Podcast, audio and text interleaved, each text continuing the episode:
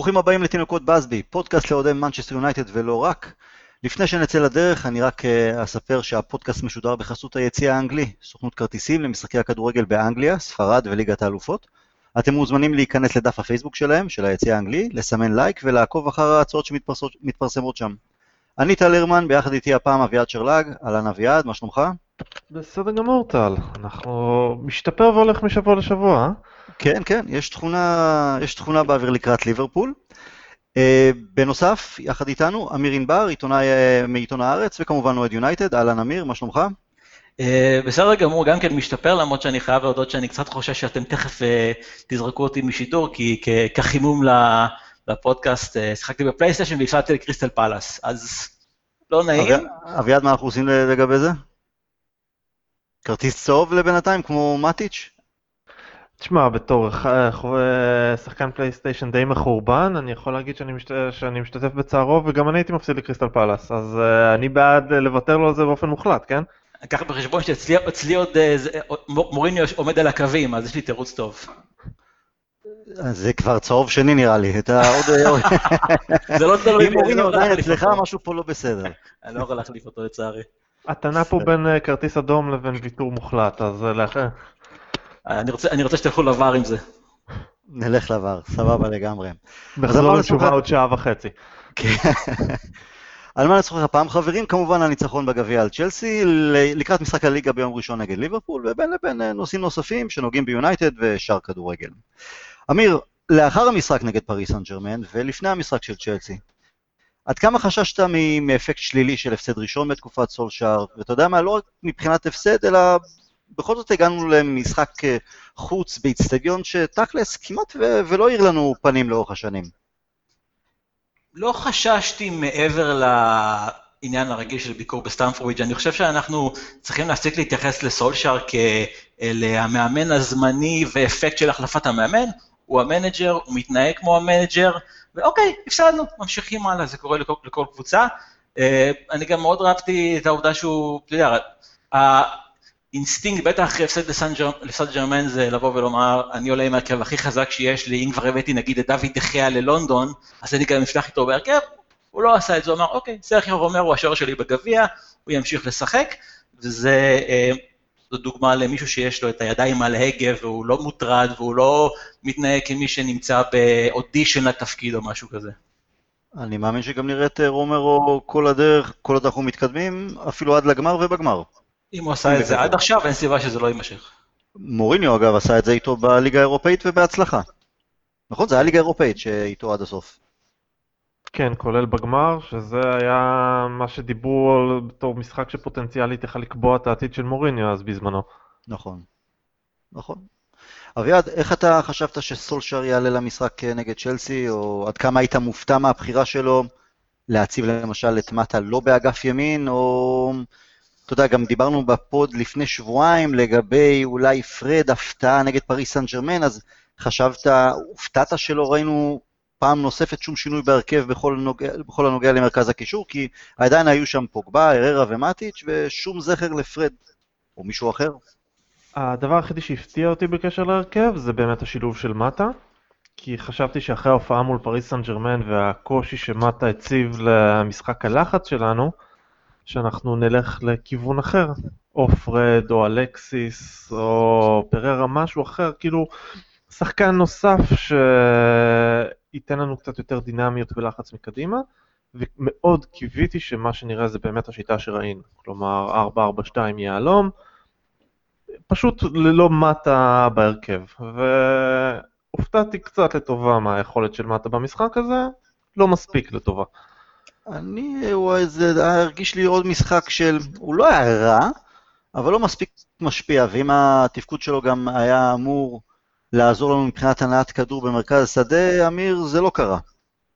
לא, זה לא קרה, וזה גם באמת המינוס העיקרי של המחצית השנייה בעיקר, שאוקיי, עשינו מה שהיה צריך לעשות, הסתגרנו מאחור, וזה בסדר שאתה ביתרון 2-0 בסטנפורד ברידג', ואגב, יצאנו משם בצורה כל כך חלקה, שמאז 2002 אני חושב שלא יצאנו עם ניצחון כל כך חלק משם, מהניצחונות הבודדים שלנו, תמיד זה היה מאוד מאוד קשה.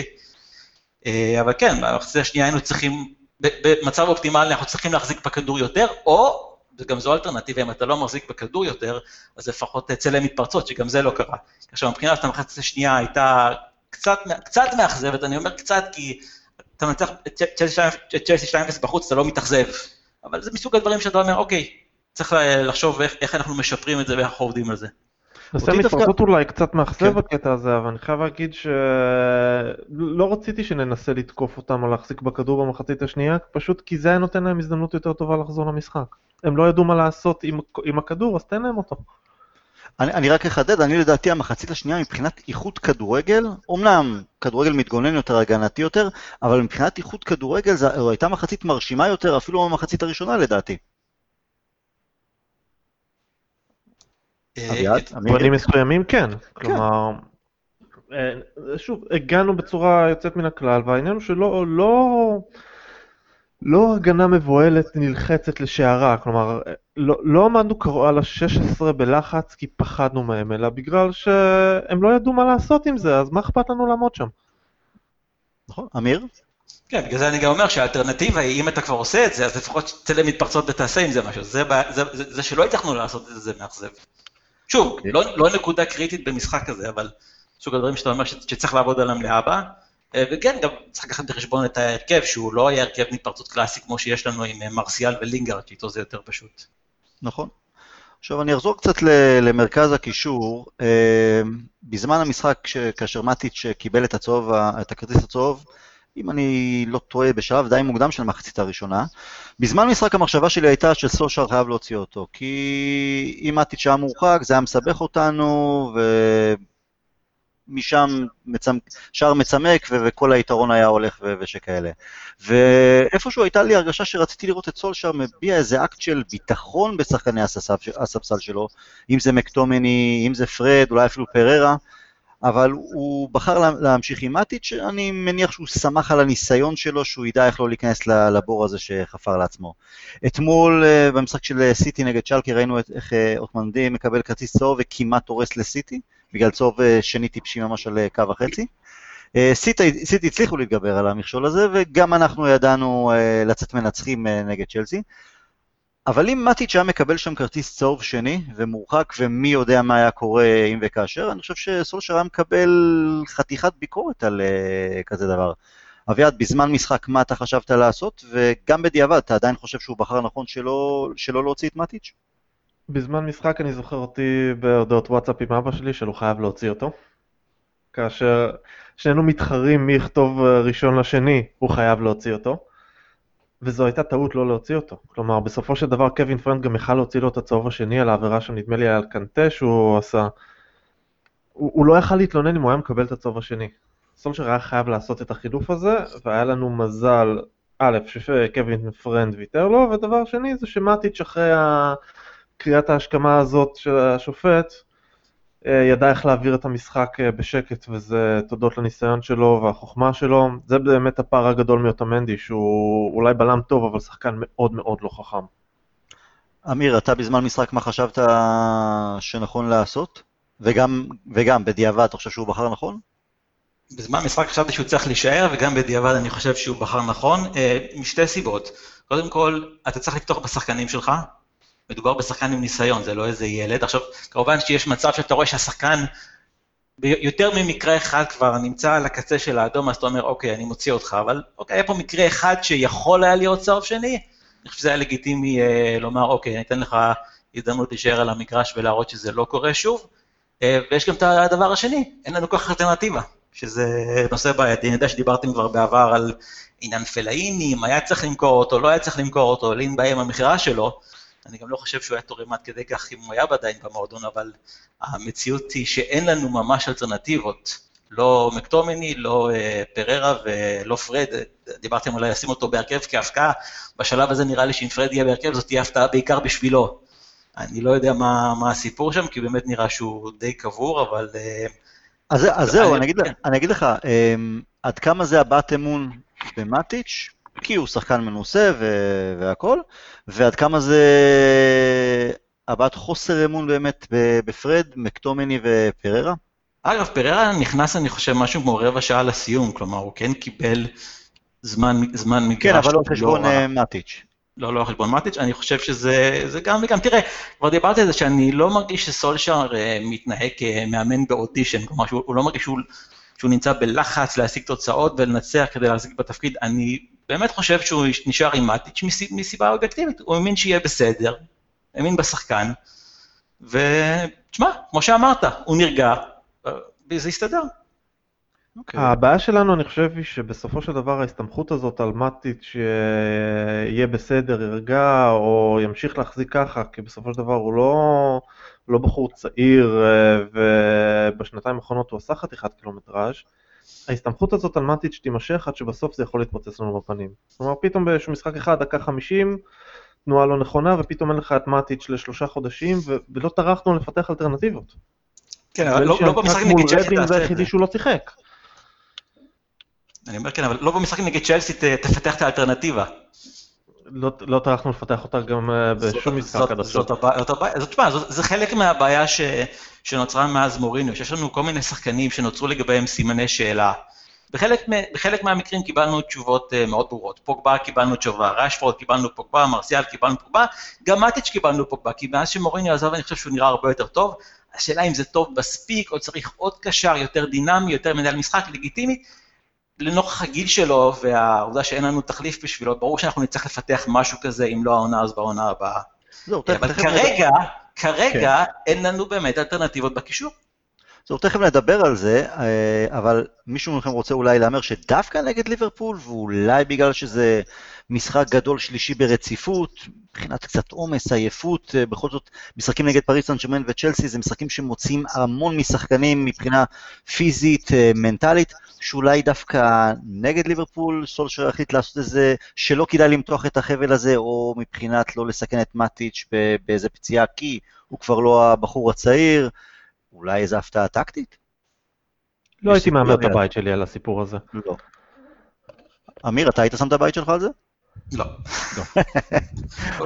צריך גם לקחת בחשבון שיש לנו מגבלות אחרות לקראת ליברפול, זה נושא שנדבר עליו בהמשך אני מבין, אבל כן. אנחנו לא יודעים מה קורה עם נינגר, מה קורה עם מרסיאל, אז גם לתת להם, לתת לליברפול את מאטיץ' ולהשאיר אותו על הספסל, זה נראה לי לוקסוס שאין לנו כרגע. אוקיי, בואו נדבר קצת על אררה, אני חושב שזה נגד צ'לסי זו הייתה ההופעה הכי מרשימה שלו במדי יונייטד, והיו לו כבר כמה וכמה כאלה. אה, במשחק הזה גם הסטטיסטיקה היבשה, גם העין שרואה את המשחק, אי אפשר שלא היה להרגיש שזה פשוט משחק אדיר שלו.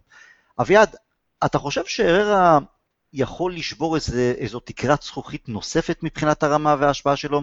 כי מה שמאפיין בדרך כלל לשחקנים גדולים זה לא רק הרמה הגבוהה, אלא היציבות שבה הם שומרים על הרמה הזו. הררה עד עכשיו, בכמה שנים שלו ביונייטד, אשמתו או שלא, בכל הקדנציה שלו הוא סבל מעליות וירידות. אתה, אתה שותף לתחושה שלי שזה באמת המשחק הכי גדול שלו במדי יונייטד, ועד כמה אתה חושב שהוא יוכל לקחת את זה מכאן הלאה? לחלוטין המשחק הכי גדול שלו. כלומר, היו לו משחקים גדולים, במיוחד מול צ'לסי. ב-2-0 אבל... באולטראפורד, נכון? מתי? לפני שנתיים, אם אני לא טועה. בדיוק. כן. וגם שם זה היה שער ובישול. נכון. אבל אני לא חושב שהיה לו משחק עד כדי כך דומיננטי. בשום שלב. כלומר, הנקודה פה היא מעבר לשער שלו, אלא העובדה שהוא... אה, שמתי את הנתונים שלו קצת אחרי המשחק. הוא נגע הכי הרבה בכדור אצלנו חוץ מאשלי יאנג, הוא איבד הכי מעט כדורים על המגרש, אה, הכי הרבה ניצחונות בכדורי גובה מלבד מרקוס אלונסו, הכי הרבה חטיפות, אה, הכי הרבה בעיטות שהוא חסם, הכי הרבה בכל אספקט, כלומר איזה פרמטר חיובי שלא תבחר למדוד הוא היה הכי טוב שלנו. Uh, האם הוא יכול לשמור את זה לטווח ארוך? נראה לי מאוד מאוד נדיר ששחקן בן 29 פתאום מבצע קפיצת מדרגה ושומר עליה ופתאום משתדרג בצורה הזאת. מצד שני זה גם די נדיר ששחקן בן 29 עושה את הקפיצת מדרגה ומציג את היכולת שהררה מציג בשלושה חודשים האחרונים אז זה אפשרי. בוא נגיד שלא הייתי בונה את הסגל שלנו לעונה הבאה על הנחת העבודה שהררה שאנחנו רואים עכשיו זה אנדר הררה. אמיר, בפודקאסט בשבוע שעבר לא הגעתי להסכמה עם אה, גבי כהן ויונתן רווה, ששוחחנו על מאטיץ', שלדעתי הוא הבעיה במרכאות, אה, או שיותר נכון שהעמדה שלו היא זו שאנחנו צריכים לראות מישהו אחר. אה, שאני כן חושב שלצד שחקן, לצד קשר אחורי, מנהל משחק הרבה יותר דינמי בתנועה שלו, שולט במשחק, מניע כדור מהר הרבה יותר, בעיקר קדימה, שזה איפשהו גם ייקח את, את עצמו איזה רמה שתיים קדימה. איפה אתה לגבי הררה נגד צ'לסי, גם האם זה המשחק הכי גדול שראינו ממנו, האם הוא יכול לשבור איזה תקרת זכוכית, והאם זה באמת קשור יותר אולי למישהו שמשחק טיפה מאחוריו. קודם כל לגבי צ'לסי, אני לא יודע אם זה היה המשחק הכי גדול שלו, אבל זה בוודאי היה משחק מצוין שלו. אני, קשה לי להאמין, תראה, הקריירה של אררה אצלנו היא קריירה מאוד מוזרה. כי הבאנו אותו, הבאנו אותו, אני רוצה להגיד ואן חאל, אבל זה בעצם מישהו שכבר רצו אותו עוד לפני ואן חאל, ואן חאל נתן את האוקיי, ומאז אה, הקריירה שלו אצלנו היא נורא start stop, הוא בהרכב, הוא לא בהרכב, הוא קשר יותר קדמי, הוא פתאום קשר אחורי אצל מוריניו, זה אף פעם לא היה יציב, אתה שואל אם, זה, אם הבעיה הייתה במאמנים או אם הבעיה הייתה בשחקן. אנחנו יודעים שהייתה בעיה במאמנים, זה בלי שום קשר. אה, השאלה היא מה אתה מקבל עכשיו, אתה מקבל עכשיו שחקן שהוא, דיברתם על זה בשבוע שעבר נדמה לי, אמרת שחקן שהוא שבע בכל דבר כמעט, לא נכון. לא יותר מזה. אה, כן, זה משהו כרגע, אני לא חושב שהוא יכול לעשות יותר, יותר מזה בשלב הזה. אה, איך יתרום לו קשר אחורי יותר דינמי, יותר מנהל המשחק, אני לא, לא חושב שזה ישפיע יותר מדי. אני, השאלה היא גם מה אתה רוצה שאררה יהיה, כי הוא בעצם השחקן שהוא בין מטיץ' לבין פוגבה, הוא לא קשר הגנתי והוא לא קשר התקפי. ומבחינה הזאת, מה שהוא עושה אותו, עושה אותו בסדר. השאלה אם אתה יכול לשדרג, אם אתה יכול למצוא שחקן טוב יותר. אה, כי בסופו של דבר, ככל שהשחקנים שלך היו טובים יותר, מגוונים יותר, אם תביא שחקן שהוא לא שבע בכל דבר, אלא שבע בהרבה דברים ושמונה בכמה דברים, אז זה יכול להקפיץ אותך רמה. אז זה בכלל מה שאנחנו צריכים לחפש, וצריך לקחת בחשבון, א', גיל, 29 זה לא מבוגר, אבל זה כן שלב שצריך לחפש ולחשוב קצת קדימה. דבר שני גם, כרגע, ככל, ככל שאני יודע, החוזה שלו מסתיים בסוף העונה ועוד אין חוזה חדש. אז אני מאוד מאוד מקווה שימהרו לחדש לו את החוזה, כי יש לו מקום בסגל לכל הפחות, בטח עם החוסר עומק בקישור שלנו. אבל לגבי אפשרות לשדרג, צריך לחשוב על זה, אני לא חושב שזה בעדיפות ראשונה, העמדה של אררה. גם לא שנייה או שלישית. אביעד. אני חושב שהעדיפות הוא כן. הקטע הקריטי פה, נראה כן. לי. כלומר, נניח, אני חושב שכולנו מסכימים שזה לא עמדה דחופה לשדרג, נניח שאנחנו רוצים לשדרג את זה. אה, את העמדה הזאת, נניח שאנחנו גם לא, שהחוזה של אררה ייגמר והוא יעזוב, שזה אני לא רוצה לחשוב על האפשרות הזאת, אבל זה קיים, זה על השולחן.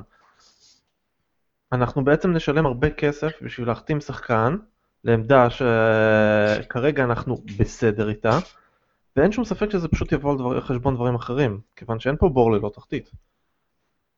יש עמדות בקבוצה הזאת שדחוף לחזק אותן, שאין לנו ממש פתרונות אה, טובים בהם, ואם אנחנו נלחץ על לשדרג את העמדה של הררה זה פשוט יבוא על חשבון העמדות האלה. אנחנו חלשים בעמדות של המגינים, אין שום פתרון נורמלי מאחורי לוקשו, ושיגידו שגם לפני לוקשו. צריך פתרון טוב יותר, לפחות לעמדה של בלם אחד, גיבוי טוב יותר לעמדה של מאטיץ'. אתה אומר גיבוי לעמדה של מאטיץ' ולא מישהו במקום מאטיץ'? גיבוי לעמדה של מאטיץ' זה יכול להיות מאטיץ' וזה יכול להיות uh, מחליף לו וזה יכול להיות תחרות לו, אבל בסופו של דבר אני לא רואה את מאטיץ' עוזב, אז לכל הפחות אנחנו מדברים פה על תחרות להרכב. אני לא חושב שאנחנו, שיש מישהו שאנחנו יכולים להביא, שיהיה אוטומטית, אנחנו נגיד וואלה, מאטיץ' בחוץ. כלומר, השחקנים שמעליו ביכולת, הם לא שחקנים שקל להביא. אבל אתם שלמים, גם אם נביא אה, חיזוק, מלחמה על ההרכב, בכל זאת מאוד יכול להיות שמטי צ'ררה ופוגבה, שהמשולש הזה במרכז השדה, יהיה עדיין ההרכב הבכיר שלנו, הקבוע יותר שלנו. אתם שלמים עם זה? כלומר, אם נביא חיזוק לבלמים, אה, אה, מגנים ושכאלה, זה בסדר אה, להשאיר את, הקישור, את מרכז הקישור כפי שהוא עכשיו, אמיר? אני יכול לחיות עם מרכז הקישור הפותח כפי שהוא כרגע, אם אני יודע שיש לי אלטרנטיבות טובות שמסוגלות גם לעשות דברים קצת שונים. כלומר, אתה יכול להביא קשר אחורי צעיר יותר, או לקדם in-house, מישהו אה, שמתאים. של גרנר שמייעדים אותו לעמדה הזו, אם, אם הכל יתפתח כמו שצריך, כן. למשל, קשר אחורי צעיר יותר, כמו שאתה אומר, דינמי יותר, מנהל משחק טוב יותר, שיוכל להיות אלטרנטיבה למטיץ', למקרה שמטיץ' צריך לנוח, או מורחק, או פצוע, או משהו כזה, אבל גם אולי יוכל לאתגר אותו, יוכל להיכנס להרכב במקומו במשחקים מסוימים, כי בסך הכל אני חושב שמטיץ' טוב מספיק לרוב המשחקים. מה שהופך אותו לשחקן של מקומו לכל הפחות בסגל ראוי. לגבי משחקים ספציפיים מסוימים, אז כן, יכול להיות שאנחנו צריכים משהו קצת אחר, השאלה אם שווה להשקיע את זה, אני חושב שכרגע אנחנו צריכים לחשוב על העתיד ולא, ולא על ההווה בעמדה הזאת. אביעד, אם אני לא טועה, מטיץ' וררה פלוס מינוס אותו, אותו גיל, נכון? שנתיים הבדל, מטיץ' 31. אוקיי. העונה, יש מצב שבסוף העונה גם יהיה בן 32, כאילו שבתחילת העונה הבאה הוא יהיה בן 32, הוא יליד 31 ביולי או ראשון באוגוסט, אני רק צריך להיזכר איזו שנה. טוב, זה, זה מעניין. כן, ראשון באוגוסט 88, כלומר הוא יהיה בן 31 בתחילת העונה. זה כבר רגליים לא הכי צעירות. גם מבנה גוף די גדול שזה יכול להשפיע. נכון, נכון. מצד שני הוא לא השחקן הכי מהיר בעולם ומעולם לא היה, כלומר תכונות של, יש לו הרבה תכונות שלא הולכות לאיבוד עם הגיל. בואו נלך למישהו נוסף שיש לו מבנה גוף גדול. עד כמה כושר המשחק של לוקאקו מדאיג אתכם? אני לא מדבר על כן או לא קבע שערים, אלא זה מרגיש לי שהעובדה שרשפורד הפך להיות השחקן המרכזי יותר בחוד, או כשלוקאקו עולה כמחליף, או פעם שנייה כבר שאני זוכר שהוא עולה בהרכב אז הוא מתופקד כקיצוני יותר, די פגע לו בביטחון, שגם ככה לא היה כל כך גבוה בחודשים האחרונים, גם היכולת לא. היו לו שלושה שערים נגד רדינג אני זוכר, ניוקאסל ועוד איזה משחק, והיו לו את השני בישולים הטובים נגד ארסנל, אבל מעבר לזה, גם נגד צ'לסי, הכי חלש על המגרש. אמיר, מדאיג אותך קצת? אתה מרגיש שזה משפיע עליו, האיבוד מעמד הזה? מדאיג אותי מאוד, תראה, אני לא יודע אם, אם זה איבוד המעמד שמשפיע עליו, כי בסך הכל גם אצל, אצל מוריניו כבר בתקופה האחרונה הוא ירד לספסל, זה לא לוקקו שראינו בעונה שעברה. אני לא, אתה יודע, אלכס פרגוסון היה, אמר שכשחלוץ לא מפקיע שערים, אז הוא מרגיש שהוא לעולם לא יפקיע, וכשהוא כן מפקיע שערים, אז הוא מרגיש שהוא לא, לעולם לא יחטיא. ולוקקו הוא סקורר, הוא הוא צריך, הוא צריך כנראה את השערים, ואין לו אותם. אני גם חושב שבמקרה שלו יכול להיות שזה כדור שלג שהתגלגל דיברנו על זה בעבר, מאז, מאז המונדיאל גם היה את סיפור העלייה במשקל שלו למען גביע העולם, אחר כך הירידה במשקל, נדמה לי גם שדיברתם על זה בקיץ, שהוא חזר מפגרת גביע העולם מוקדם יותר, כי היו חסרים לנו שחקנים. יכול להיות שיש איזה מחיר, שהתגלגל כמו כדור שלג, עם, עם השלכות גביע העולם וחזרה מוקדמת מגביע העולם, ואולי פגרת קיץ קצרה מדי. ומה שקרה אצל מוריניו, והמשחקים הראשונים הלא טובים של תחילת העונה, וההחטאה היא נגד טוטנאם שדיברו עליה כל כך הרבה, יותר מדי, והירידה לספסל, ואתה יודע, עכשיו, עכשיו הוא לא ממש מצליח לחזור לעצמו, דיברתי על זה קודם, שהיו שחקנים שהנגיעה של סולשאר כאילו החזירה אותם לחיים. לוקקו הוא לא אחד מהם, אז אוקיי, לא כל שחקן צריך שסולשאר יחייך לעברו וישים לו אה, אה, זרוע, זרוע מסביב לכתף כדי לחזור לעצמו, יכול להיות שזה פרויקט ארוך טווח, אבל uh, כרגע זה לא קורה, אני לא בטוח שזה גם יקרה עד סוף העונה, אתה יודע, יכול להיות שאנחנו צריכים uh, פגרת קיץ, לעזוב, לא לעזוב את המועדון כמובן, להתרחק ממנצ'סטר, לנקות את הראש, לחזור לקדם עונה עם ראש נקי, להתחיל מחדש, אולי זה מה שיעזור, אני לא בטוח, אבל uh, אנחנו צריכים לחשוב גם מה אנחנו עושים איתו, כי uh, אם אנחנו לא רואים בו שחקן הרכב, אני לא בטוח שיש לו, יש לו מה לעשות אצלנו. אביעד, מה קורה שם עם המשקל שלו? מה, מה כל הסיפור הזה, אתה יודע, הוא לא מרגיש לי שמן או משהו כזה. אני לא יודע אם זה המשקל כמו שמשהו מנטלי שהוא נראה כבד יותר, עצור יותר. הרי הוא לא שחקן עצלן, ואני זוכר תקופות של, שוב, בלי קשר כבש, לא כבש, הוא היה עובד הרבה יותר על הדשא. ופתאום אני מרגיש שהתנועה שלו כבדה יותר, כאילו יש לו איזה מעצורים, הוא לא באטרף של לרוץ אחר המגנים, זה משפיע גם על הנגיעה הראשונה שאף פעם לא הייתה טובה, אבל זה ממש קיצוני עכשיו בשבועות האחרונים, במיוחד נגד צ'לסי, לא מצליח להשתלט, על כדורים פשוטים, לא זוכה אפילו בכדורי גובה, מה קורה שם? אני חושב שמעבר למחסור בביטחון שיש לו, אז יש גם עניין של מחסור בדקות. בסופו של דבר שחקנים, במיוחד שחקנים שהתרגלו לשחק week in, week out 90 דקות, והתרגלו לרצף הזה, פתאום אתה שם אותם בסיטואציה שבה לוקאקו נמצא והוא לא רגיל אליה, הוא פשוט נראה חלוד כל הזמן. במשחקים תחת סולשר, ואם אנחנו גם מתעלמים מהשני משחקים הראשונים שבהם הוא בכלל לא היה בסגל, מסיבות משפחתיות, כן. אז מתוך העשרה משחקים שבאו אחר כך, הבן אדם פתח בהרכב פעמיים. סליחה, הוא פתח בהרכב ארבע פעמים, הוא השלים דקות, הוא השלים 90 דקות רק פעמיים, נגד רדינג ונגד פולאם. הוא או נכנס מחליף, או המוחלף הראשון, לא תמיד בקשר עם היכולת שלו גם. אז הוא, הוא גם לא מצליח לייצר איזשהו רצף שייקח אותו קדימה, וזה מקשה עליו, בסופו של דבר זה מקשה עליו. עכשיו, הוא מייצג בעיה גדולה מאוד לדעתי לסולשר לקראת ההמשך. כלומר, אני לא יודע מה ההנחיות שניתנו לסולשר או הציפיות שהוגדרו לסולשר שהוא קיבל את התפקיד, אבל קשה לי להאמין שלא הגדירו בין הציפיות האלה את העובדה של יש לנו שחקנים שהושקע בהם המון כסף, בואו נראה איך אנחנו יכולים להוציא מהם את המיטב. אז לקראת הקיץ, אם לא, אם לא יימצא פתרון לנושא הזה, אם הוא ימשיך להיות שחקן ספסל שמשחק אה, פעם בערך חודש, בערך אה, 70 דקות, ובדרך כלל משחק 20-30 אה, דקות, או שהוא לא ירצה להישאר, או שתהיה פה בעיה. כלומר, מדובר פה בהשקעה כספית אה, לא קטנה, בשכר, בדמי העברה, שלא יהיה קל אה, להחזיר חזרה. הוא צריך לקבל, הוא צריך להוכיח, להרוויח דקות, אבל אולי בצורה מסוימת לפעמים הוא יצטרך לקבל אותם בשביל אה, להחזיר אותם חזרה. לא, השאלה היא אם, אם באמת כל עוד רשפורד הוא הבן המועדף כרגע ב- כשחקן אחות ברוב הפעמים, ואנחנו צריכים לקבל, את היציבות אולי נקבל מלוקקו, אם הוא יקבל יותר ויותר דקות ויותר משחקים בהרכב, אז איפשהו שם זה מתנגש, אז uh, אכן מעלה... זה מבנה. שוב, אה, למשל 4-4-2 יהלום. כל נראה לי שהוא די דבק ב, ב, בגדול ב-4-3-3 שלו, כלומר אם, אם רשפורד, ו, סליחה, אם לינגארד ומרסיאל גם כשירים, אז הם חוזרים קדימה גם כן. מגע הזהב של סולשר שאנחנו מדברים עליו בקשר לשחקנים מתבטא באופן כמעט מובהק בשחקנים שהוא העדיף מלכתחילה. Mm-hmm. כלומר, מלכתחילה הוא הביע את העדיפות הזאת למשולש של רשפורד, מרסיאל ולינגארד, ומתן היד החופשית לפוגבה, אז השחקנים האלה פרחו, אבל הוא יצטרך למצוא דרך גם להוציא את המיטב גם מהשחקנים האלה שהם לא חלק מהמערך המועדף הזה. לטובת, לטובת מנצ'סטר יונייטד, כי מה שאנחנו רואים עכשיו לא, לא ימשוך עונה שלמה. לא, אנחנו גם רוצים לראות את התוכנית מגירה הראשונה, השנייה, מבחינת מערכים יותר אה, שונים, וכן, גם הרכב שחקנים.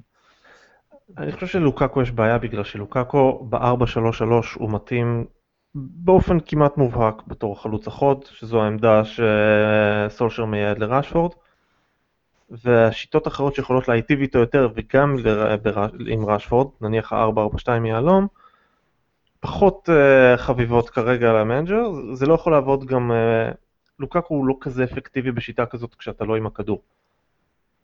כשאנחנו במשחק עם צ'לסי, שאנחנו מחזיקים בכדור 30 וקצת אחוז מהזמן, לוקאקו לא בדיוק השחקן שיהיה אפקטיבי במתפרצות ככה. יש לו אפקטיביות מסוימת במתפרצות, הוא לא... בגלל המבנה גוף שלו ובגלל הגודל שלו נוטים לחשוב עליו בתור שחקן איטי, מה שהוא לא כל כך, אבל הוא גם לא סילון מתפרצות.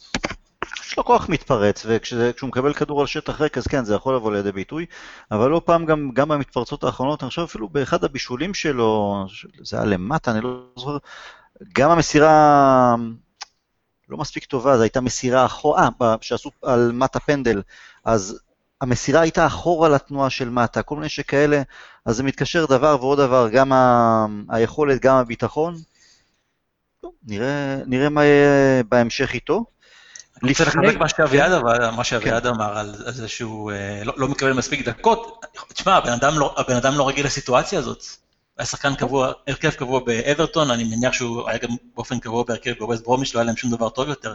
נכון, ווסט ברומיץ' לא לדעתי לא, אבל הוא היה ילד. ווסט ברומיץ' הוא עלה בעיקר מהספסל, והוא עשה אוקיי. את מרבית הטרור שלו כשעולה מהספסל מול מגינים עייפים, ופתאום רואים ילד בן 17, שור הבר, מהיר וחזק, שהרג אותם. אוקיי, בחייו הבוגרים, כשחקן בוגר, זו פעם ראשונה שהוא מתמודד עם סיטואציה כזאת, והוא כנראה קצת אבוד. נראה איך הוא ימצא את עצמו. לפני שנעבור לדבר על ליברפול, אני פעם נוספת אזכיר שהפודקאסט משודר בחסות היציא האנגלי, סוכנות כרטיסים למשחקי הכדורגל באנגליה, ספרד וליגת האלופות. אתם מוזמנים להיכנס לדף הפייסבוק של היציא האנגלי, לסמן לייק ולעקוב אחר ההצעות שמתפרסמות שם. ליברפול, בתקופה האחרונה, ולמרות שהם חזקים בקרב על האליפות, איפשהו יש לי הרגשה שהם בירידה מסוימת. גם מבחינת יכולת שראיתי משחקים שלהם, וגם בדקתי לפני ה pod את הלוח משחקים בליגה מאז תחילת השנה, לא משהו. הפסד למנצ'סטר סיטי, הם ניצחו את, את ברייטון 1-0 במשחק לא טוב, ברייטון הייתה הרבה יותר טובה במחצית הראשונה למשל. ניצחו בעור שיניהם את קריסטל פאלאס 4-3, תיקו מול לסטר, תיקו מול וסטאם וניצחון על בורנמוט. אם נוסיף את הגביע האנגלי אז שם הפסידו לוולבס, שאנחנו נפגוש אותם בסיבוב הבא, ושלשום תיקו 0 ביתי מול ביירן מינכן. אמיר, איך אתה רואה, מרגיש את ליברפול כרגע? אמ, זו עדיין קבוצה טובה וחזקה והיא מאומנת וברורה והכל, אבל האם זה זמן טוב מבחינתנו לפגוש אותם? ואתה יודע מה, אולי עד כמה... עד כמה ההפסד שלנו לפריס סן ג'רמן יכול לשחק לטובתנו מבחינת אולי היערכות שונה או drive אה, שלא ליפול במשחק עונה נוסף? זה יכול, זה יכול לעזור, רק כדי, אתה יודע, להוריד אותנו טיפה מהעץ הזה שעלינו עליו ולהזכיר לנו שאנחנו עדיין לא שם. אנחנו לא ברמה של סן ג'רמן, ואנחנו, צריך גם להודות, לא ברמה של ליברפול, כמה שלא נעים לומר את זה. אמ, כן, יש שם, יש שם ירידה מסוימת בליברפול, אני לא יודע לשים את האצבע על, על, על הסיבה, אם זה אולי משהו קצת פיזי, או אולי מנטלי פשוט. אה, בסופו של דבר יש שם מאבק אליפות, ואנחנו היינו במקומות האלה פעם. אמ, אתה יודע, יש שם, המאבק שלהם מול סיטי פתאום מתהפך מכיוון לכיוון, פתאום סיטי מפסידה כמה משחקים והם פותחים פער של שבע נקודות, ועכשיו זה שלוש הפרש, זה פתאום פער של משחק אחד. זה מורגש, אני חושב שזה זמן טוב לפגוש אותם בסך הכל, גם, גם אחרי החזרה של אירופה באמצע השבוע, הם שיחקו, אנחנו, אנחנו לא שיחקנו, למרות ששיחקנו ביום שני. אמ, יש לי, יש לי תחושה ש... עכשיו, הבעיה, הבעיה העיקרית היא, שנייה, השאלה היא אה, מבחינתי יותר מנטלית מאשר אה, מקצועית, כי מקצועית, מקצועית הם טובים יותר, השאלה אם אנחנו באים כאנדרדוג, כמו שעשינו עם מורינה בכל המשחקים נגד ליברפול הרי. באנו לגמרי בגישה של אנדרדוג, גם בטקטיקה, גם, גם מחשבתית. מעניין אותי לראות איך אנחנו באים עכשיו. אז נכון, יש גם את שאלה הטקטית, אנחנו יכולים להתאים, להתאים את עצמנו ליריבה, או לשחק את הכדורגל שלנו ולומר בואו נראה אתכם, זה כמובן גם תלוי בפציעות. אה, אבל לראות אותנו, לראות אותנו מתמודדים אה, מול ליברפול בלבן של העיניים. זה, זה משמעותי לא פחות לדעתי. אביעד, מה קורה לליברפול בתקופה האחרונה, ו... איך אנחנו צריכים להגיע, גם כן באותו מערך, אותו סגנון של לחכות טיפה מאחור, אה, כי ליברפול קבוצה שתוקפת, ייאמר לזכותה, וכמו מנצ'סטר סיטי, היא באה לתקוף בכל משחק עם הכלים שלה, אה, אז יש שם קו מחשבה של, אוקיי, ליברפול יתקפו אותנו ואז אנחנו נעקוץ אותם במתפרצות? אה, קודם כל, הניחוש שלי לגבי מה שקורה בליברפול בזמן האחרון מסתכם בבן אדם אחד, וזה ג'יימס מילנר. כלומר, מתחילת העונה, ההצגות הגדולות של ליברפול, או היכולת היציבה שלה, באו בעיקר על הגב של העובדה שהיא קיבלה תרומה התקפית ממרכז הקישור שלה. מילנר יצר שערים, יצר בישולים, היווה איום התקפי נוסף, גרר איתו גם קצת את ויינלדום, וזה נתן לליברפול איזושהי אופציה נוספת ממרכז הקישור, שהקשתה על יריבות אה, להתמקד בטריו ההתקפי שלה. אבל במשחקים האחרונים אתה רואה את מילנר עושה חזרה לממוצע, תורם כמו שהוא בדרך כלל תורם. קייטה עדיין לא התאקלם לכדורגל האנגלי, ויינלדום אף פעם לא היה שחקן יציב בתרומתו ההתקפית במיוחד. וליברפול מוצאת את עצמה מקבלת תרומה התקפית יציבה, שלושה שחקנים בלבד, והיריבות יודעות את זה ומתמקדות בזה. אז מהבחינה הזאת זה זמן טוב עבורנו לפגוש אותם, אבל מצד שני, במשחק בודד אין לדברים האלה משמעות. אם נבי קייטה פתאום תופס יום, אם אה, ויינלדום תופס יום אחד מהמרכז הקישור שלהם, אז לא. לא בהכרח אתה תהיה ערוך ומוכן לזה כמו שצריך. ומהצד השני זה עובד באותה צורה. אני חושב שהבעיה שלנו בהיערכות למשחק הזה נעוצה באופן מפתיע בעובדה שג'סי לינגרד חסר.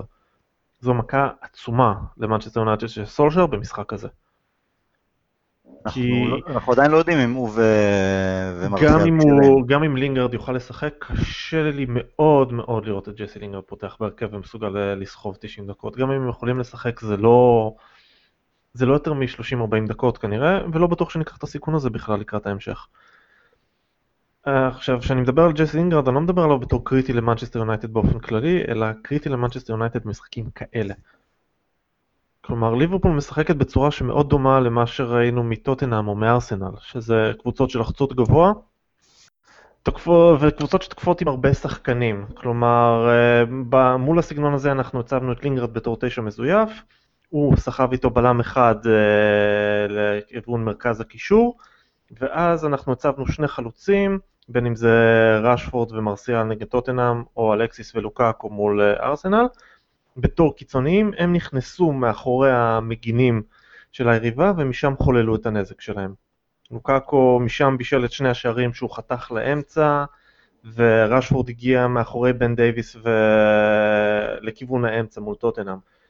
לא יהיה לנו את זה בהיעדרו של אינגרד מול ליברפול, לא יהיה לנו את התשע המזויף הזה, אז אנחנו נצטרך לאלתר. לאלתר מישהו שייכנס לעמדה הזאת. צר לי לחזור כל פעם על המילה פרד בהקשר הזה, אבל הוא אופציה אחת אפשרית לעשות את זה. מטה כנראה פחות, למרות הפיתוי אחרי המשחק מול צ'לסי, כי מטה איטי מדי. אין שום בעיה לבלם לבוא ולהגיד שמטה ילך למרכז הקישור, אני כבר אדע לסגור אותו אחר כך. הוא לא יגרור אה, איתו בלם. וזה פתרון שאנחנו נצטרך אה, למצוא. מהצד השני, תהיה לנו בעיה בסגירה הגנתית.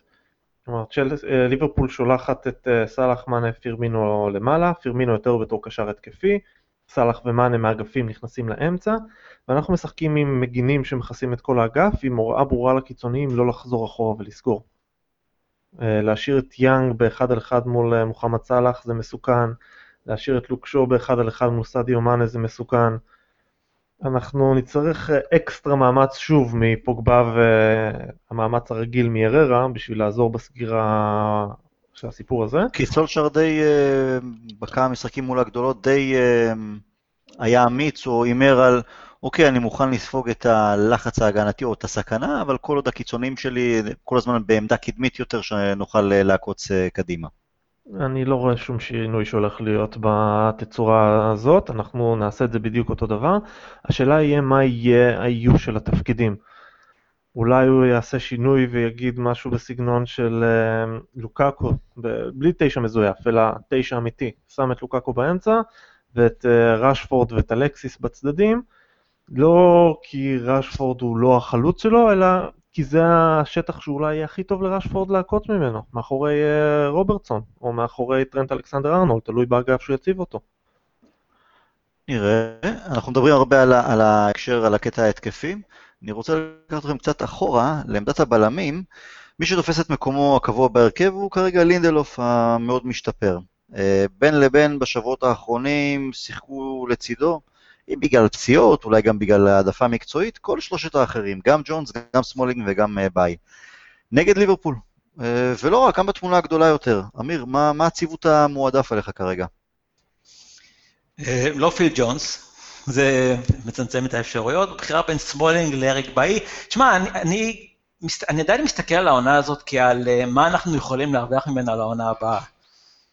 עכשיו, אם היה לי בלם שני לצד לינדלוף, בלם על, שהוא לא בהכרח העתיד, אז הייתי משתמש בו, כי זה משחק נגד ליברפול, אבל בבחירה בין סמולינג לאריק באיי, הייתי נותן לאריק באיי לשחק, פשוט כי יש לנו יותר מה להרוויח ממנו, ממנו אם הוא ישחק. אם הוא ישחק יותר בהמשך העונה, אם הוא יצבור משחקים, אנחנו נוכל לפחות להגיע לסוף העונה ולומר, אוקיי, יש לנו פה משהו שכדאי ללכת איתו הלאה, או לא. בחירה בינו לבין סמולינג, סמולינג כרגע בלם קצת יותר טוב, אני חושב, אבל מצד שני, אנחנו צריכים לשאוף, להשתדרג שם, זה כבר לא יבוא מסמולינג, זה יכול לבוא מאריק באיי, אז לכן אני הולך איתו. אגב, למה אה, ג'ונס ממש לא? גם מול סמולינג למשל, ולא לא רק נקודתית נגד אה, ליברפול, אלא אפילו בתמונה הגדולה יותר. אני פשוט חושב שהוא פחות טוב מהם. אני גם אה, לא, לא מבין את החוזה החדש שהוא קיבל לארבע שנים, זה נראה לי מוזר. אנחנו, חלק מהבעיה של השנים האחרונות, שאנחנו כל הזמן מסתכלים על, ה, על העבר וכל פעם נתקיים עם אותם שחקנים, אנחנו צריכים להתחיל לחשוב הלאה, אז הארכנו חוזה לסמולינג, בסדר, אז בואו לפחות... אה, ניפרד מפיל ג'ונס יפה ונתקדם, אבל uh, אנחנו כל פעם, כל פעם נשארים עם סמולינג וג'ונס, ופרגוסון השאיר אותם. קצת אה, מצחיק. אביעד, אה, אז אני אגיד, אבל כאילו, פרגוסון, אני חושב, אחת הנפילות שלו, באמירות שלו היה שג'ונס יכול להיות משהו כמו דנקן אדוארדס, שהיום במקרה זה גם אה, אה, יום הפטירה שלו, שבועיים לאחר... הוא התכוון דנקן פרגוסון כנראה. כנראה, יכול להיות.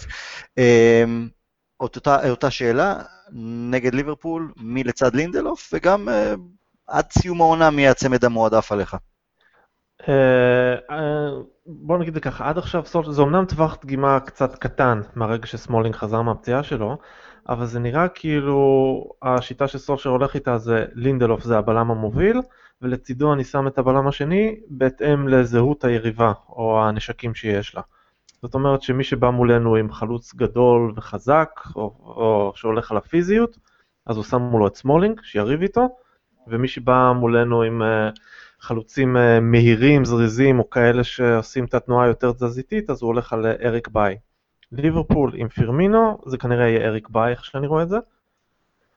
זה גם הצוות שצריך להיות לנו עד סיום העונה. אני לא בטוח לגבי העתיד של אריק באיי, למרות שיש לו את הכישרון להיות בלם על. משהו מבחינה מנטלית אני לא בטוח לגביו, אבל בתוך מה שיש לנו, אין, אין אה, שאלה בכלל בעיניי. סמולינג, פיל ג'ונס, זה בלמים... אתה גם כמו אמיר אה, לא מבין את החוזה החדש לפיל ג'ונס? אני מאוד לא מבין את החוזה לפיל ג'ונס. אני יכול, או ליתר דיוק, אני יכול להבין את החוזה לפיל ג'ונס, לא במציאות שבה כבר אה, ניתנו חוזים חדשים לקריס סמולינג ומרקוס רוחו. כלומר, רוחו, גם, מתי רוחו קיבל חוזה חדש? שנה שעברה זה כבר תקופה... תקופה ארוכה, אבל עדיין כן. החוזה הזה חדש ותקף, הוא יוצר לנו בעיה להיפטר ממנו. עכשיו, מה שאני רוצה להגיד שזה פחות משנה מי הבלם הפחות טוב מבין שלושתם. מה שיותר משנה זה שאם שניים הוחתמו על חוזה חדש, אנחנו חייבים להשאיר איזשהו מרווח בעמדה הזאת לשיפור, ואנחנו סותמים אותו כשאנחנו משאירים את פיל ג'ונס.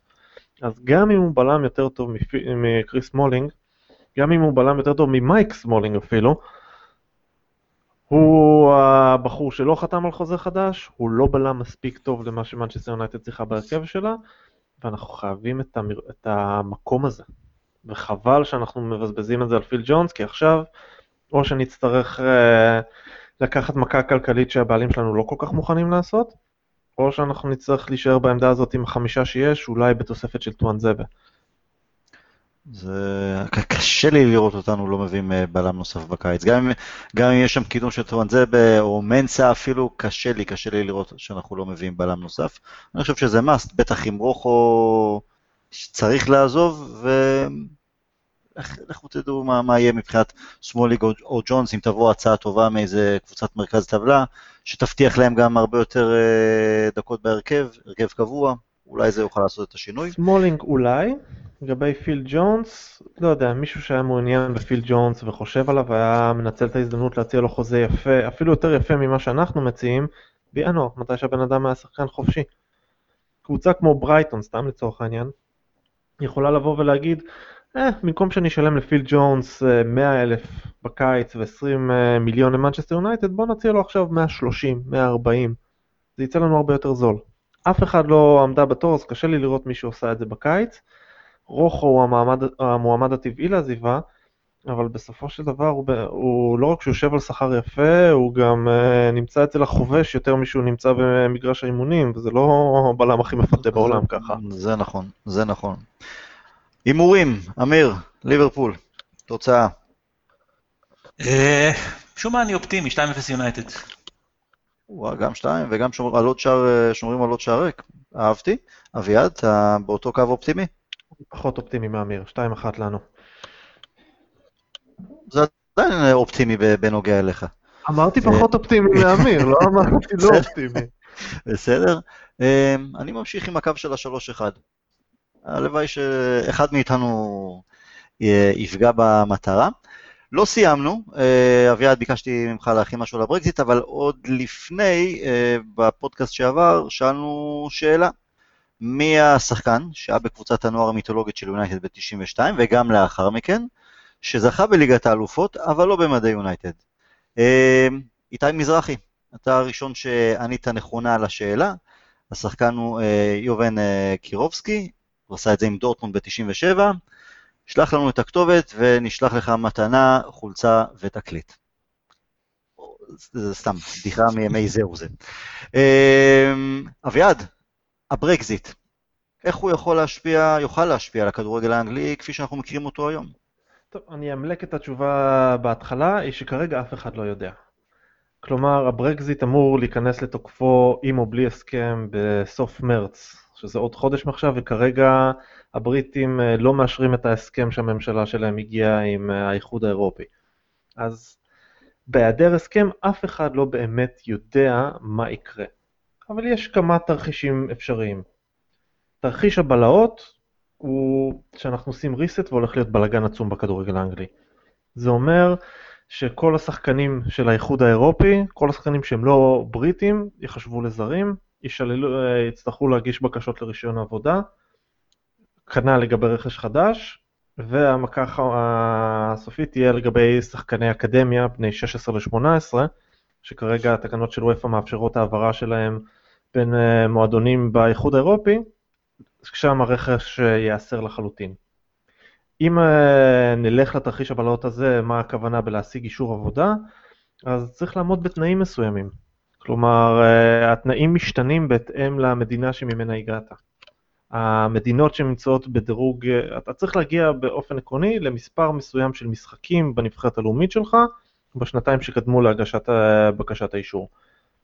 ככל שהנבחרת שלך יותר טובה, מספר המשחקים שנדרש ממך הוא קטן יותר. אוקיי. Okay. הרעיון הוא להביא אך ורק שחקנים שהם עילויים.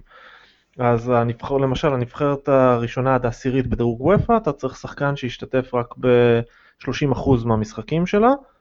זה ככה הולך באחוזים שיורדים, למשל הנבחרות בין 31 ו-50 אתה צריך להשתתף ב-75% מהמשחקים שלה. יש גם אפשרות להכניס כל מיני פרמטרים uh, שהם אד uh, הוק, תלויים בשחקן, והם קשורים לגובה השכר שלו וסכום העברה. שזה.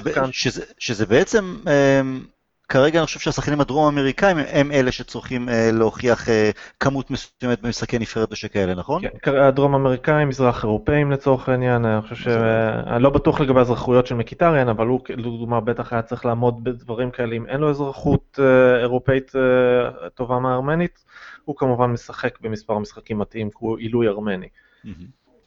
אז זה, התרחיש הבלהות הוא שזה יוכל על כולם, זה פחות ישפיע על השחקנים הקיימים של יונייטד בגלל יתחשבו בנושאים של אה, האלה בגובה השכר ודמי העברה, וזה אומר ששחקנים כמו מרסיאל לצורך העניין, או לוקאקו, הם שחקנים אה, שעם השכר שיש להם ודמי העברה ששולמו עליהם, יחשבו עילויים שמתאימים לחוק. זה הם, הם הבן סער של הכדורגל, נגיד את זה ככה, הספורטאים המצטיינים. בדיוק.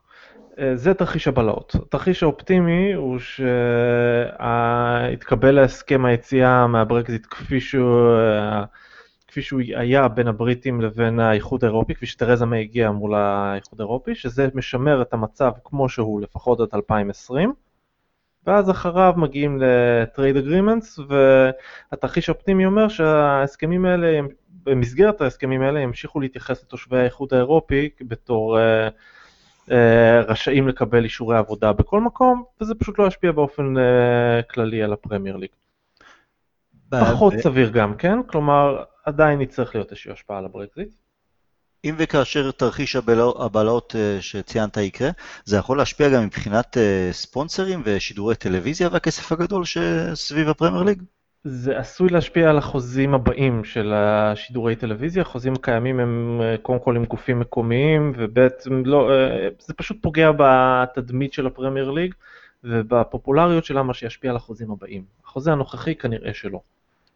איפה אנחנו עומדים אגב עם הקטע של אה, ההתאחדות שצריכים להיות מספר מסוים של שחקנים מקומיים בסגל קבוצה ראשונה? איפה זה עומד כרגע? המספר הנוכחי עומד על 17. וההתייחסות לשחקנים מקומיים היא כרגע שחקנים בני חמש, שבין השנים 15 עד 21, הגילאים 15 עד 21, בילו לפחות שלוש שנים בכדורגל האנגלי, כדי שלא, בגלל שאי אפשר להחריג אה, שחקנים ולהגיד רק אנגליים, אלא צריך שזה יהיה כל השחקנים מהאיחוד האירופי. אה, יש הצעה של הפרמייר ליג, כנראה כהכנה לברקזיט, שרוצה לשנות את המספר הזה מ-17 ל-12 עד 2021, וזה כרגע תלוי ועומד בפני הקבוצות של הפרמייר ליג. הן כנראה מחכות לראות מה יקרה עם הברקזיט, לראות עם, אה, איך לקבל את ההחלטה הזאת, ואז ייתכן שגם אפשר יהיה להחריג את זה ולהגיד לפחות 12 שחקנים, אה, אה, סליחה, לפחות 12 שחקנים שהם לא בריטים. אפשר יהיה להשתמש במינוח בריטים, למשל פוגבה כרגע הוא נחשב שחקן שהוא הום גרון ומקומי לצורך העניין הזה. אוקיי. בגלל שהוא היה בין למעלה משלוש שנים באנגליה, בין 15 ל-21. אמיר, יכול להיות שהחוזה שדיברנו עכשיו על אה, לסמולינג ו- וג'ונס אפילו, זה בגלל העניין הזה של אה, שחקנים אנגלים שצריכים להיות בסגל? זה בערך ההסבר היחיד שאני, שאני יכול להעלות על הדעת. אה, אבל אתה יודע, גם עולה פה השאלה, מי, מי קיבל את ההחלטה ביונייטד? כלומר, אין לנו מאמן, אין לנו, אין לנו מאמן קבוע, אין לנו מנהל מקצועי. יש אנשים שמתעסקים בדברים האלה מאחורי הקלעים, שאנחנו פחות מכירים את השמות שלהם, בחוזים ודברים כאלה, אבל uh, מי, מי החליט שפיל ג'ון צריך להיות הבלם שלנו? אולי מישהו רוצה להביא את הארי מגווייר, אני יודע שהוא יהיה במקומו. כלומר, מי, מי החליט מקצועית שפיל ג'ונס מתאים לנו? לדעתי אד וודוורד כרגע מנסה לשמר ערך של שחקנים ולא, זה החלטה, משם באה ההחלטה המקצועית. אני מניח שבהתייעצות עם סולשר, כלומר, בטח באו ושאלו אותו בסגנון, תשמע, אם ניתן חוזה לפיל ג'ונס, זה נראה לך תהיה בעיה? הוא אמר, לא, לא נראה לי שתהיה בעיה, ממשיכים הלאה, אבל זה לא שאמרו, לסול, באו לסולשר ואמרו לו, כדאי שתחליט עכשיו אם מציעים חוזה לפיל ג'ונס אה, לעונה הבאה או לא. זה לדעתי לא קרה. זה כמו התייעצות איתו על אה, פלייני, אני מניח. אני, אני גם, אני, מהדברים שפלייני עצמו אמר גם, אני יותר מרגיש שזה יותר ההצעה מאוד נדיבה שהוא קיבל מסין, שגרמה לו לרצות לעזוב, ופחות אה, איזו דחיפה של סולשר או המערכת כולה ביונייטד לחפש למכור אותו. אבל מן הסתם כן, יש שם שיחות נונסטופ אה, בין אה, סולשר לוודוורד, אז סביר להניח שהם מדברים על הכל. סולשר בעצמו אמר שהוא הגיש לו איזה תוכנית אה, חומש לשנים קדימה, איך הוא חושב יונייטד צריכה לראות, וגם לטווח הקצר. מי יודע, מה, באמת מה השיקול מאחורי החוזה לג'ונס, אולי באמת הקטע הזה של שחקנים מקומיים לקראת הברקזיט וההשפעה שאיך ש... מי יודע מה יהיה. חשוב לומר בהקשר הזה שכל הצדדים מודעים להשפעות שעשויות לברקזיט על הכדורגל האנגלי, וזה האינטרס של כל הצדדים בסופו של דבר, לשמר את המצב ככל האפשר קרוב למה שהוא כיום. כלומר, אתה הזכרת את הנושא של הזכויות שידור, שזה אה, מאוד חשוב למסחר הבריטי בסופו של דבר, הסכמים כאלה.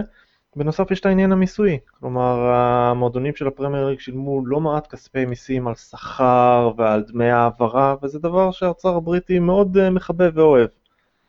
אז אני נוטה לחשוב שמה שיקרה בסופו של דבר זה איזושהי מין פשרת ביניים בסופו של דבר. הם יאריכו את המצב הקיים עד 2020 עד 2021 משהו בסגנון הזה, לא ישללו, לא יכריחו שחקנים שנמצאים כרגע בכדורגל האנגלי לקבל אה, רישיונות עבודה. דרך אגב, אם היו מכריחים, אז מבין השחקנים הזרים שקיימים בפרמייר ליג ובצ'מפיונשיפ, למעלה מ-300 שחקנים לא היו יכולים להגיע. וואו. אז הם כנראה ייתנו, יתחילו להכיל רישיונות עבודה החל מ-2021, הם יעשו את זה על בסיסי אה, החלטות מקילות, הם ישנו את הקריטריונים של האחוזים לטובה. והם פשוט יכפו את הנושא של הזרים שירד, לש... אה, שירד מ-17 שחקנים אה, זרים מותרים בסגל עד ל-12. יש איזה סקרים משהו לגבי הברקזיט, מה יקרה בעוד חודש? כרגע הנושא שמעכב את זה, לפי מה שאני מבין, זה נושא הגבול בין האיחוד לאירלנד. ואיך יכילו את המעמד של הגבול הזה, האם זה יהיה עם מכס או בלי מכס, זה הבלאגן הגדול שנשאר. יש הרבה קולות שמדברים על זה שעולה, כל יום שעובר עולה הסבירות להסכם, ליציאה חד צדדית, אבל הבריטים מדברים כבר מהצד שלהם על אה, התקדמויות שהושגו. אמיר, אתה יודע משהו בנושא? סקרים, אה, לאן זה הולך? לא, אני לא יודע, אני גם לא יודע אם משהו משתנה בפרלמנט, כי הרי את ההסכם ברקסט הקודם שתריזה מי הגישה דחו ברוב גדול, אז אני לא יודע מה ממש קורה עם זה. אין להם איזה כחול לבן, מפלגה חדשה משהו? החלטת ממשלה.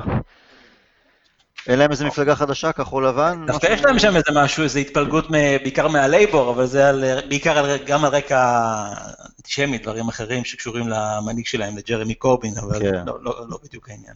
ולא הלייבור היה בעיה בהסכם לדעתי. הבעיה הייתה במי ש... שהלך למשאל עם, כשהעם לא באמת יודע על מה הוא מצביע, לא באמת מבין למה הוא עושה. אני חושב שמי שהלך למשאל עם גם לא ידע מה הוא באמת עושה. כן, אף אחד קמרון. מהפוליטיקאים שדחפו לברקזיט לא רצה לקחת חלק בוועדה שת... שתדבר עם האיחוד האירופי לגבי תנאי היציאה, כי הם לא רצו להיות מקושרים לדבר הזה. טוב, נאלץ אה, להמתין עוד כמה שבועות ונראה מה יהיה הלאה. אביעד, המון תודה, החכמנו. אה, ותודה, אמיר, אביעד, על הפוד, היה סופר מעניין וכיף. ויאללה, ש... ש... שאחד מאיתנו יפגע. בתחזית שלו, בהימור שלו לקראת ליברפול. המשחק, אנחנו, זה שני סיפורים במכה אחת אפשר לדפוק. גם אנחנו ניצחון ולשמר את מעמדנו במקום הרביעי, וכמובן, כמובן לדפוק אה, לליברפול את, אה, את הריצה שלה לאליפות מול סיטי. אומנם נעשה את העבודה לסיטי, אבל אותם אפשר לבלוע יותר אה, בנוחות בגרון. תודה. זהו, נשתמע בפודקאסט בשבוע הבא. We'll never die.